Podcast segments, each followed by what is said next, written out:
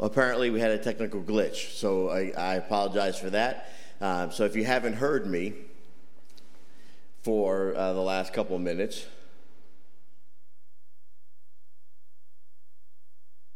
do you hear anything right now?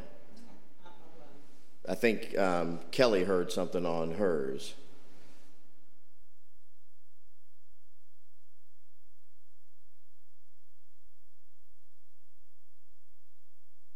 Okay, Kelly, can you hear me?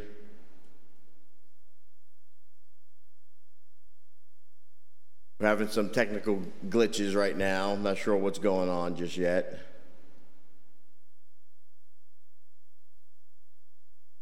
Have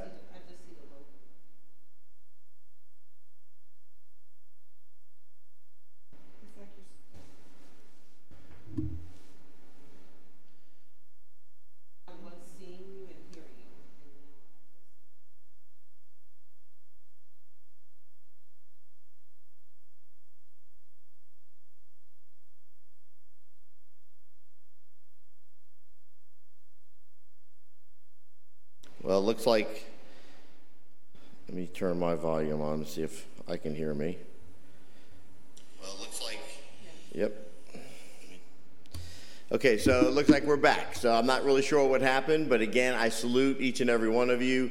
Uh, we thank the Lord for each and every one of you. Again, I know that the world is geared up for this celebration, or at least uh, many in the world are, are, geared up for this celebration uh, today. But I want to talk to you um, from the Word of God and just ask this question Who is the church?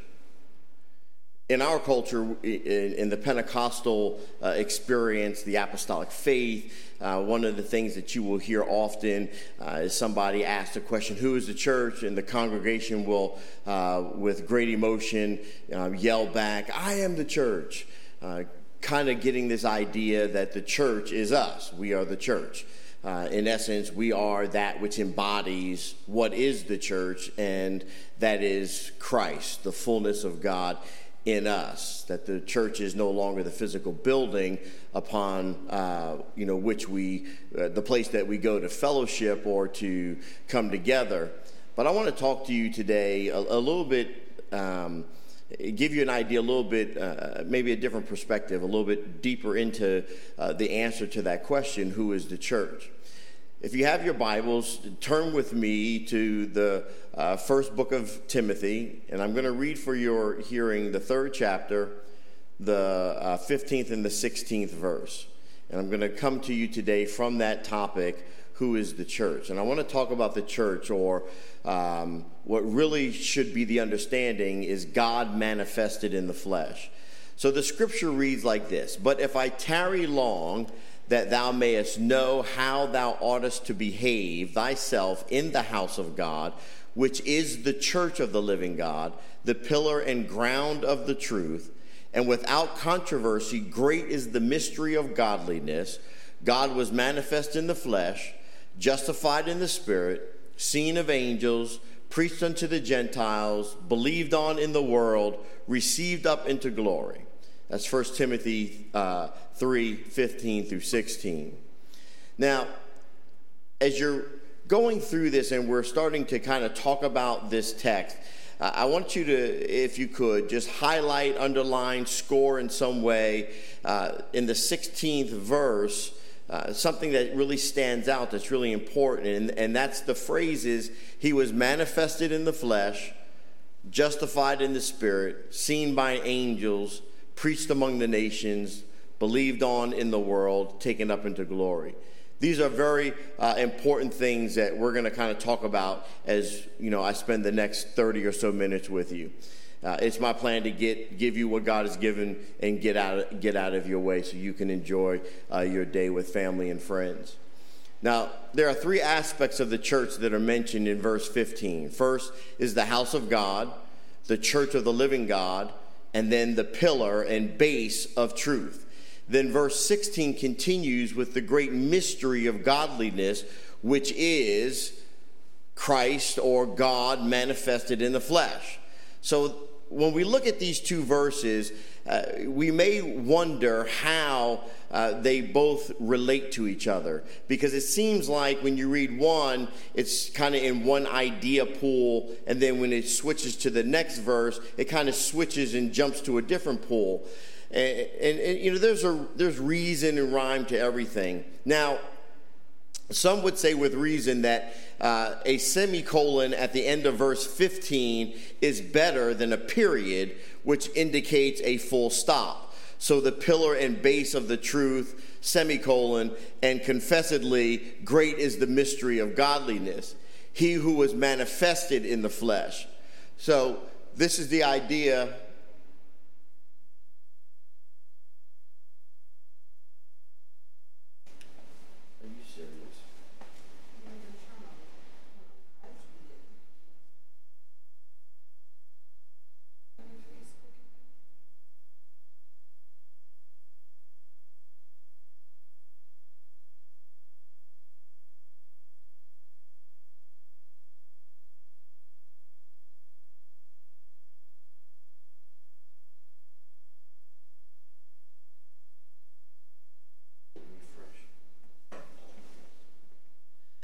I apologize. I'm not. It, it, must be the weather. I'm not really sure what the issue is, um, but I'm going to power through this. And if for some reason we lose the feed, I know it's nothing but the enemy not wanting me to get the truth out.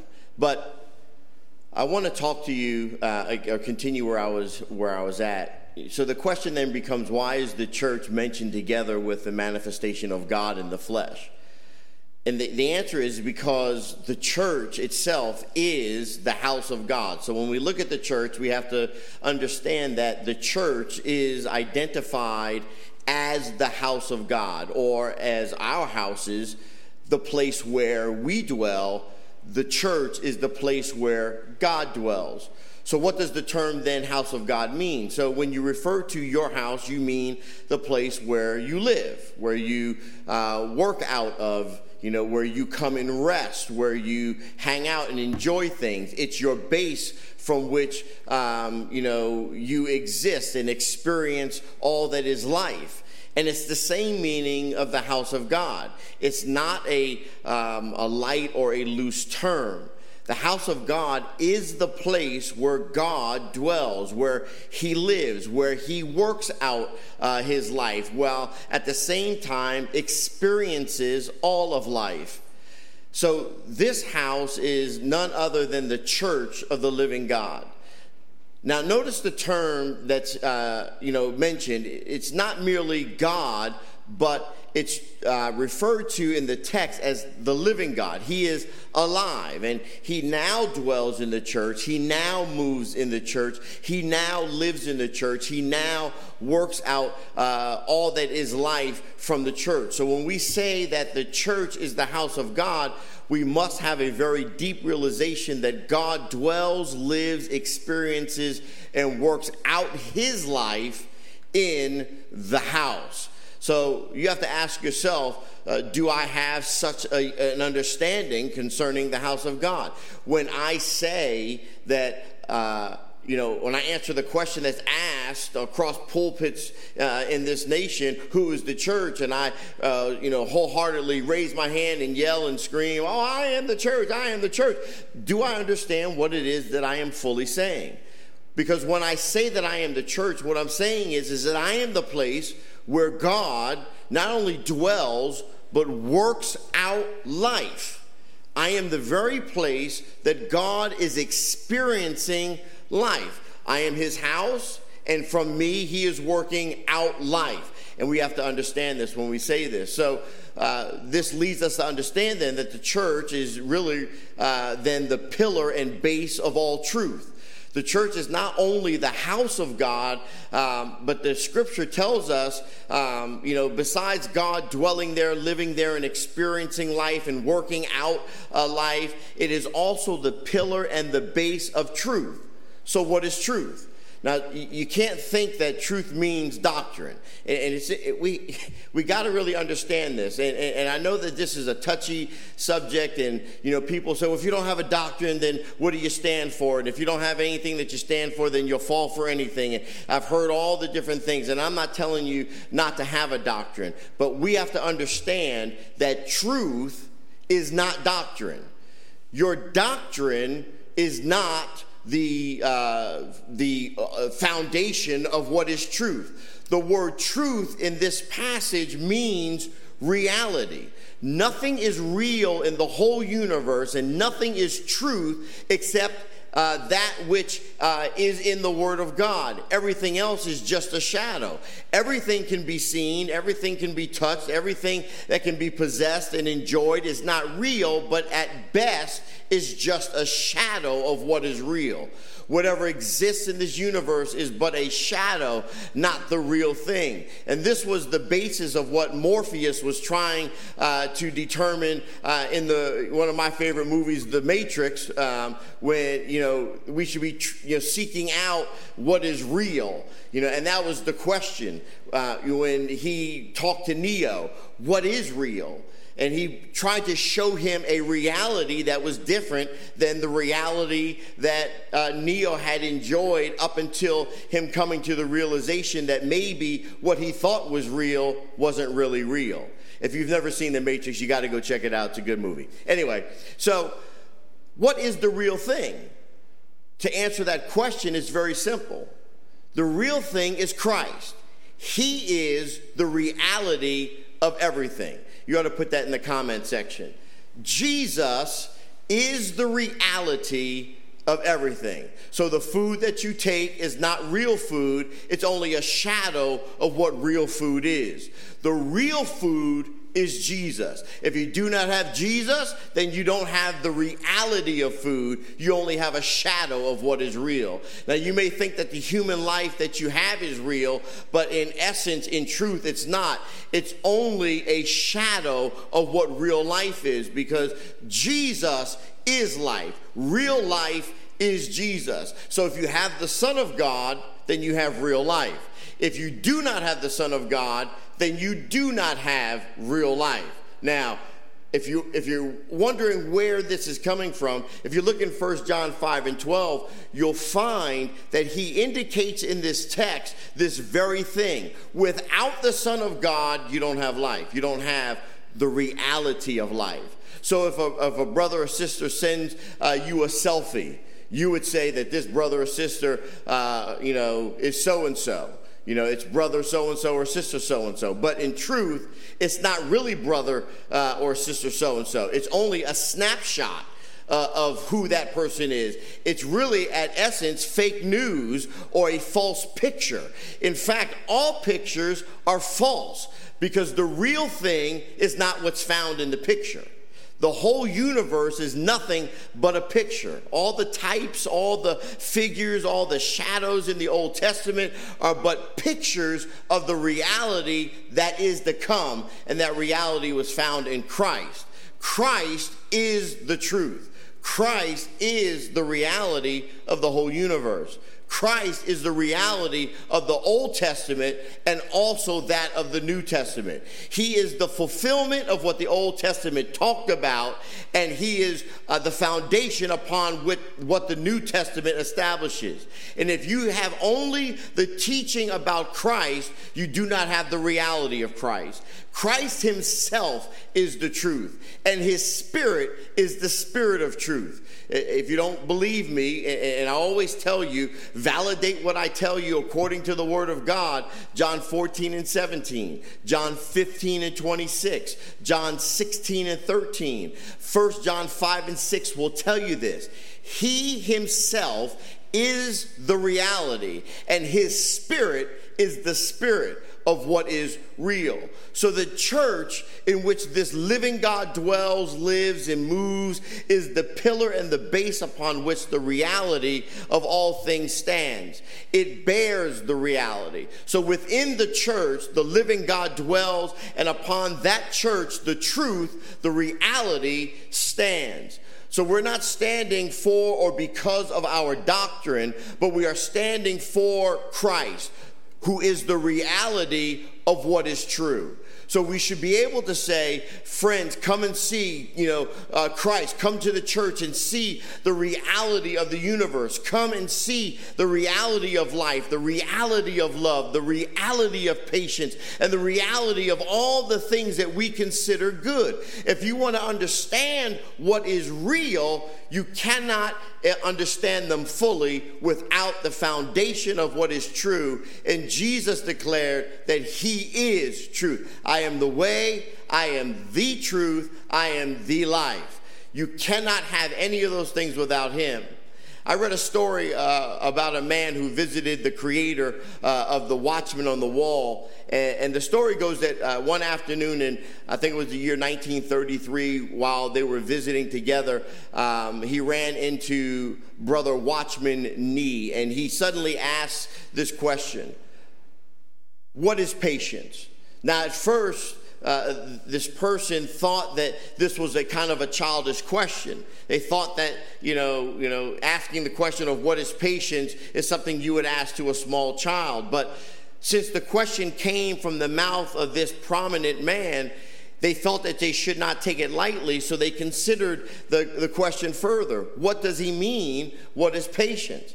So he, he felt like he shouldn't, you know, ask, uh, you know, a, a question to answer the question, and he felt like he should not ignore the question. So he was sitting in a rocking chair, rocking back and forth, and finally uh, ventured out to say uh, something that he thought was profound. Patience is something by which one suffers and endures the ill treatment of others. That is patience. Now, he felt good about his answer. You know, let me say it for you again because it sounds good. Patience is something by which one suffers and endures the ill treatment of others. That is patience. And, you know, he, he was feeling good about himself. And, you know, he looks over at, at, at Brother Watchman uh, Nee and he, he's waiting for this answer, you know, to pat him on the back to say he did a good job. And he got the response, no. So then he asks, well, if patience is not endurance, then what is patience? So, and, and he, you know, uh, Mr. Nee continued to, you know, rock in his rocking chair and he continued uh, being asked the questions what is patience? What is patience? What is patience? And after a long period of time, he suddenly answered. And this is the most profound answer you will ever get patience is Christ. Very short, very to the point, very simple. Patience is Christ. Now, he really couldn't understand that kind of um, language. So he says, Brother, that sounds strange to me. I, I don't understand what it is you're trying to tell me. Tell me what it is that you mean. And he wouldn't say anything else. He just kept, uh, you know, kept repeating that patience is Christ. Patience is Christ. And as the story goes, the whole afternoon they were talking, and all that he would say is patience is Christ. And they wouldn't talk about anything else. And the more that uh, he repeated that, the more this brother was puzzled. And after three or four hours, uh, they departed from each other, and he was disappointed because he couldn't get the full understanding. And he went down to his room and he knelt down and he began to pray. And he said, Lord, tell me what it means that patience is Christ. I don't understand. And he came back with this response. He said, Finally, the Lord showed him that our patience must be Jesus Himself. Patience is Jesus living within me and through me. And he said that when he saw this, it was to him a very real revelation. He was extremely excited. Now, this story may seem strange, and some may think that, um, in fact, um, it's really weird, while others may think that it is profound. But I want you to realize something. We have to realize that human patience, which we can attain by ourselves, is not real patience. Human patience is only a form of or a shadow of what is real, and real patience is Jesus. Everything that we need patience, humility, kindness, love for others, and even love for God can only be found and generated in and through Jesus Himself.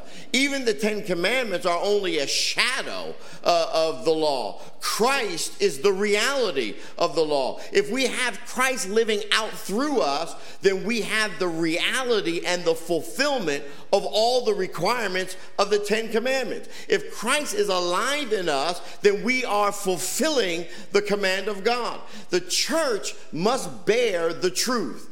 And the truth is the reality of Jesus. So the church must be the pillar and the base of this universal reality, which is found only in Jesus Christ. We must be able to tell others, come to the church so that you might see what real patience is and might see what real humility is. It's not what I have demonstrated, but only what Christ has demonstrated through me. Come and see real faith. Uh, come and see real fullness. Come and see the reality of what it is to be honest. What is that that people see when they go to your church? We proclaim that we are the church, then we have to make this inti- we have to ask ourselves this very intimate question. What do people see when they go to you as the church? In the church, God dwells because the church is the house of God. God lives, He moves, He works. His life uh, is found in the church. And the testimony and the reality of that stand upon the church. So we must consider that these two aspects um, are connected to us. God dwelling in the church is the inward um, expression of this intimate connection. And outwardly, the church bears the testimony or the reality of what's con- uh, happening inside of us. So these two aspects, inward and outward, show what is the real mingling together of God with man within the church, this group of redeemed, regenerated, and transformed people, God dwells. And upon this same group of people, there is the reality of the universe.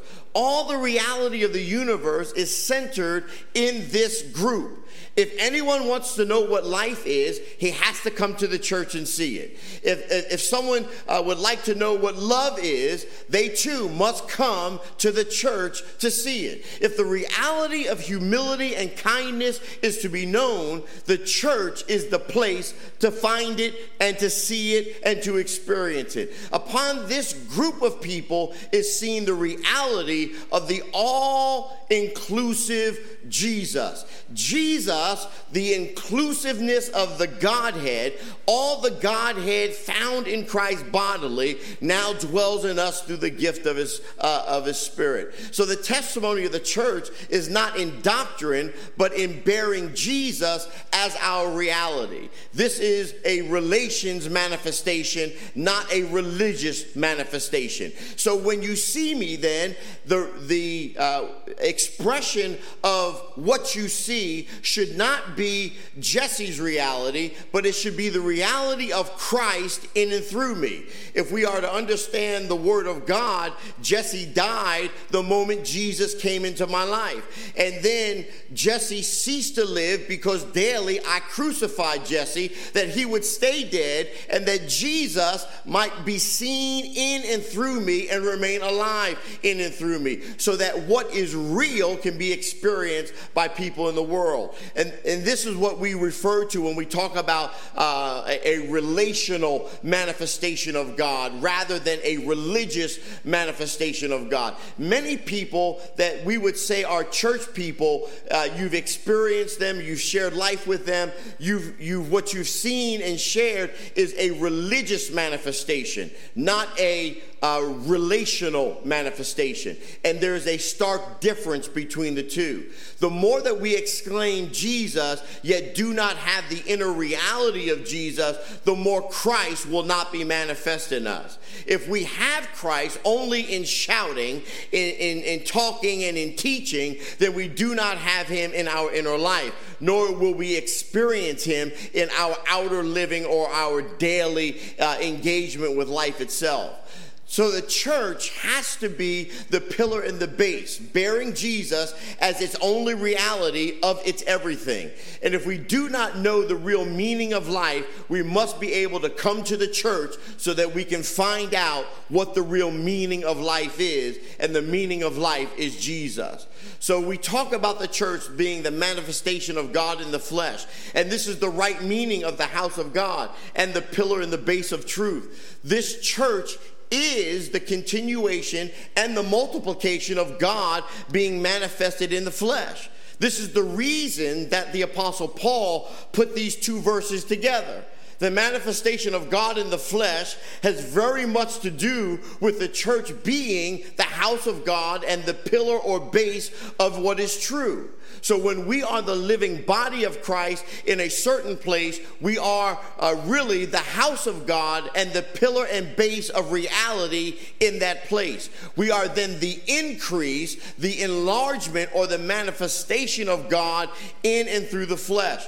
God manifests himself again through the flesh, but in a much wider way. So the principle of the New Testament is the principle of the incarnation, which simply is God himself being manifested in us. In other words, God is mingled together with human beings, not in an outward way, but in an inward way. The church is the manifestation of God, not the manifestation of doctrine or even gifts. The church must have God in Christ through the Spirit manifested, not the doctrine or the gifts that are just demonstrated. The church is the manifestation of God, not the manifestation of your doctrine. The church is the manifestation of God, not the manifestation of your spiritual gifting. No matter what that gifting may be, the church is not a manifestation of your gift. It's not a manifestation of your doctrine. It's a manifestation of God. So we have to understand that we are not built uh, upon an outward change. And this is too often what we find. And you really only see this because when you get in a relationship with people, you'll see the church person. That's the person that shows up in the actual physical uh, building of the church. And then you see the person that's outside the church. And too often, the person you meet in the church house is a little different than the person you meet outside the church house. The person in the church house is, is exhibiting a religious manifestation because they're dotting all the I's, crossing all the T's. You know, they, they've got the suit on, you know, they're wearing the right clothes, they're, you know, they're acting the right way hi, brother so and so. Hello, sister so and so. Let me get the door for you. Praise the Lord. Hallelujah. They singing songs, they shouting and dancing and all this stuff in the church. But when they go home, it's a whole different uh, story. It's a slightly different person. You don't get that same thing.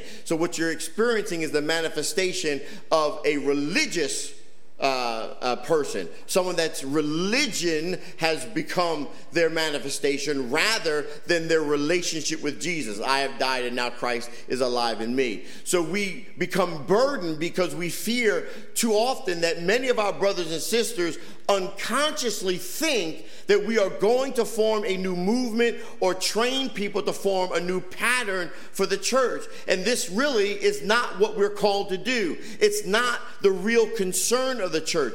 We must always look to the Lord for uh, this kind of direction and understanding, and it has to be uh, only directed by God. God did not call us to establish all these things, He called us to restore relationship with Him. So it has to be 100% purged out of us. We are not here with the intention of forming a new movement. No a hundred times no. If we do it, it simply proves that we do not know the way of God. We don't understand how God operates and how He pours the entirety of Himself in us. Now, I have to stress again and again that the church is not something that is formed according to any certain pattern. The living God dwelling in us is not a matter of doctrine. According to their daily walk, most Christians today do not know the way of the inner life. They, they don't understand Jesus as their inner life. And this is why you see this stark difference depending on their physical position uh, here in the earth, whether they're in the church house or they're in their natural home. And, and this is really troubling and it, it burdens me because when people gain a certain kind of realization or they learn certain methods, they try to start something new where they live. And this is not how God works. What we need today is not a change of clothes, but a change of blood. The natural blood has to be changed. We need a change not only outwardly, but also inwardly. Suppose a person was formerly a pastor with the title of reverend. Uh, perhaps he was even dressed in, uh, you know, the clergyman's robe or uh, the clergy collar that you see me wearing today. Uh, you know, and, and, you think that they've got that representation of Christ. Then they receive the light that all these things are really wrong. The titles pastor and reverend are wrong. The collar turned backward is wrong. The black robe is wrong. So they get rid of all these things and they cross out the clergyman's title, uh, uh, uh, title and they begin to just wear ordinary clothes. And then after this, they work to, uh, you know, for the Lord in another place and in another way without the title and without the robe. Now, whether this is right or not, I would not really like to say at this time, but I do wish to say this we have to find out whether a real change has taken place within the heart of that person. No doubt they've dropped all the former things, at least outwardly. But has there been an inward change for them? They've got a revelation that says all of the outward adornment uh, has to be dropped off because it's not right. And now I'm not telling you today, as you see, I wear a collar. So I'm not telling you that wearing a collar is wrong. What I'm using this is as, as an analogy that just because you see an outward change does not mean that there's been an inward change. Formerly, that person was uh, ministering, you know, according to what he believed by himself, uh, and, and, really that's based off his natural life. Now he feels that because there's a change uh, in the outward things, that there uh, has to be a change then in his inward life. And this is really not really foundationally true. It's probably that he is still working and ministering for the Lord by the same life that he had when he used the title or wore the clothes. Although he had a real change outwardly, there was nothing that changed inwardly. Inwardly, he was still the same person. And this type of, uh, of pattern, this, this change is, simil- is simply bec- uh, become an outward movement. So, formerly, he practiced the church by voting and forming an executive committee. Now he drops that and gathers a group of elders. Although this is a real change, nothing has really changed in the inner life. So the outward change is not the result of an inward change in life. It becomes merely another new religious movement. And God is not manifesting himself into us so that we can create a new religious movement, social movement, or any other kind of movement. Moreover, we, we must go beyond the change even in the inner life and realize the church. The church is a mingling together of God with man. So, the reason that we've spoken so much about the soul and the spirit and the heart over these last several months is, is to help us to realize that God is our content and we are his container. God is our con. You ought to put that in the in the comment section. That that that that's really good. God is our content and we are simply the container. You ought to put that in there. I'm the container. I'm, I'm just what holds uh, Christ. I don't make up Christ, I just hold Christ. Christ is embodied in me. And we, we have to know how to adjust our heart so that we may open our heart and let Jesus come in. And we have to know how to exercise our spirit in order to contact Him, contain Him, and even digest Him. For example, suppose you eat steak for dinner. And when you have contained this steak in your stomach for hours, it will be digested and become uh, the very con- uh, constituent of your body. Now, this is the true picture of the church. But present Christianity is really more a religious reality than it is the reality of life itself. The problem today is not simply a change of form outwardly, but the lack of a change inwardly. There's no change in life. We are not built by mere teachings. You have to understand this. I am not built just simply because someone stood before me and taught me some things from the Word of God we should not give attention only to just teaching. In order to help us and allow us to uh, have a, uh, a better understanding, let me give you a simple illustration. When I was a boy, uh, I and many others, uh, you know, studied uh, in, in Christian school and, and I received a Christian, uh, you know, education. And we were taught with the stories of the Bible. And although, you know, we were not all saved, most of us were brought into Christianity Christianity and learned the doctrines of Christianity, or at least those of the Catholic Church, because I, I was in a Catholic school. And many times we argued with people that Christianity was the right religion.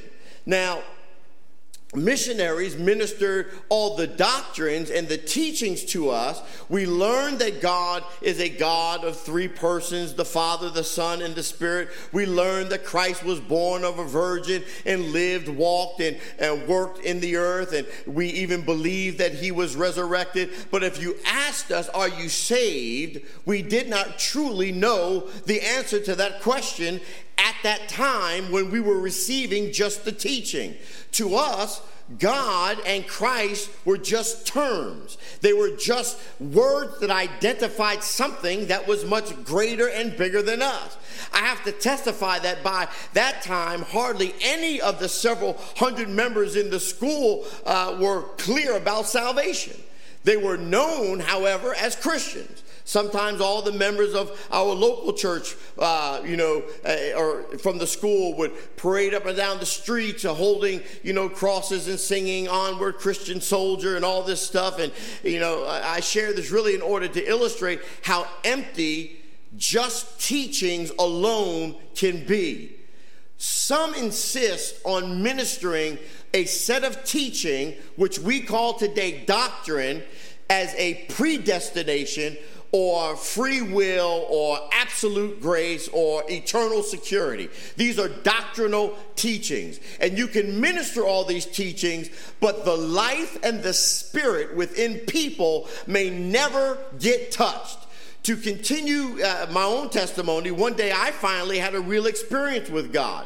And God touched me. He touched me deeply within and wrought a real change, not just externally, but internally. Even the outward living and the outward walk were changed. The real change in my life influenced others also to get saved. And thereafter, I knew that I must have something more than just teaching. In other words, I was not just a person walking around with knowledge that had been given to me, but I was a person that took the things that were given and allowed a real life change to take place. All the teachings in the scriptures must simply be a vehicle to transmit Jesus into us. If they do not fulfill this purpose, then we are desperately short of something.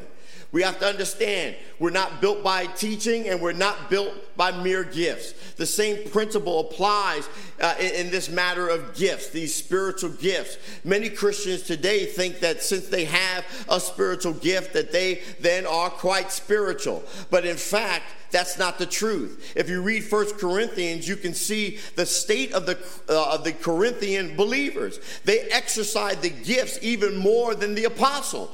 But did they have the real growth of life? Well, if you look at 1 Corinthians 14, 18 to 20, you'll find out the answer is no. They were, in fact, fleshly and childish.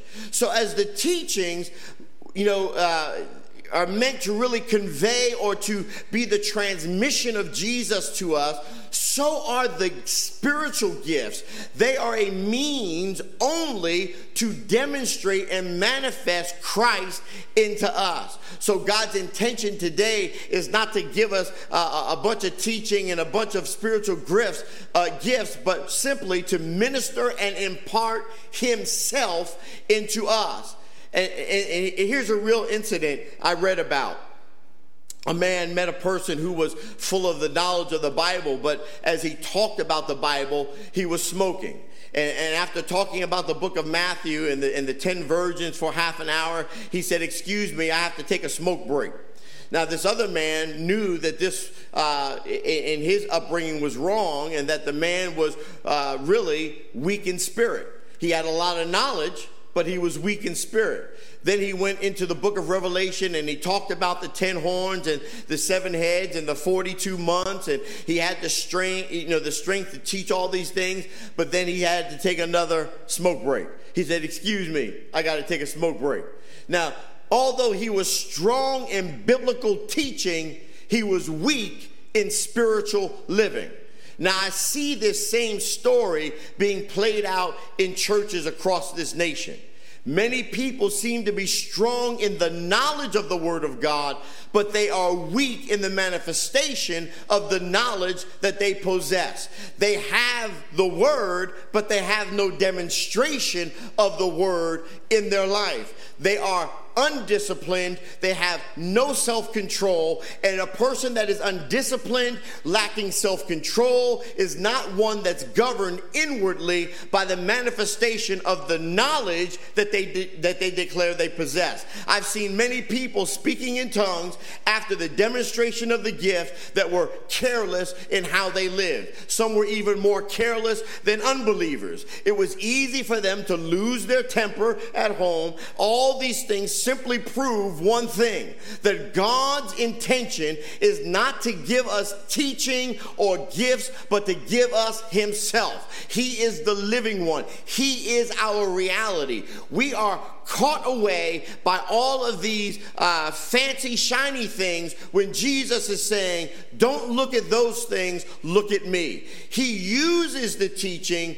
when given in a proper way to convey who He is to us. And sometimes He uses certain gifts as the means to minister Christ to us and stir up people to receive Christ. But we all must realize that God's intention is that we may know the living God, the triune God, and experience Christ in the power and presence of the Holy Spirit. Do you remember the story in the Old Testament about a donkey that spoke a human language? A donkey was talking English. Now, this is, or I'm sorry, he was talking the language of the day. Today, the donkey would be talking English, but he was talking the language of the day. Uh, now, that was genuine speaking in tongues. And I doubt whether all the tongues that we hear today are actually genuine. I read an article recently in which the writer reported that he had contacted more than 100 people speaking in tongues. And he said that everyone without exception doubted whether the tongue they spoke was genuine. Yet the writer encouraged people not to doubt, but to continue their experience. And after I read that, I said to myself, at the time of Pentecost, did Peter doubt whether the tongue he spoke was genuine? Was there anyone at that time who had such doubt, who declared in a different language the word of God?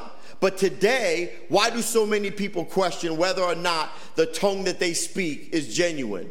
The simple answer is too many people speaking tongues today are not genuine. But even if you are speaking a genuine tongue, I must tell you that that is not life itself. Even King Saul received the outpouring of the Holy Spirit. 1 Samuel 19, 22, 22 through 24. But he did not think that he experienced life. On the contrary, it simply exposed him in truth. After he received the outpouring, he made himself, as the Bible declares, naked. This illustrates that the outpouring of the Holy Spirit is different from life. Life is not the outpouring, life is only Christ himself in the Spirit. I beg you that you will try your best to understand that I'm not trying to criticize, but I am very burdened with what God has laid on my heart over these last several months concerning the body of Christ. When I see this, this situation, I see a desperate situa- situation of God's people not really truly understanding or knowing in who it is that they are engaging. I do not know really what to say or what to do when the teachings are taught, people are responsive. When the gifts are mentioned, many are stirred up. But when the inner life and the indwelling Christ are ministered, how great is the need for an inner revelation? The doctrines and the gifts are outward, but Jesus is hidden within us. How the Lord's people need to know the indwelling presence of God, who is the living and powerful, the converting, the regulating, the strengthening, the refreshing, and the, uh, the, uh, the transforming uh, Spirit of God.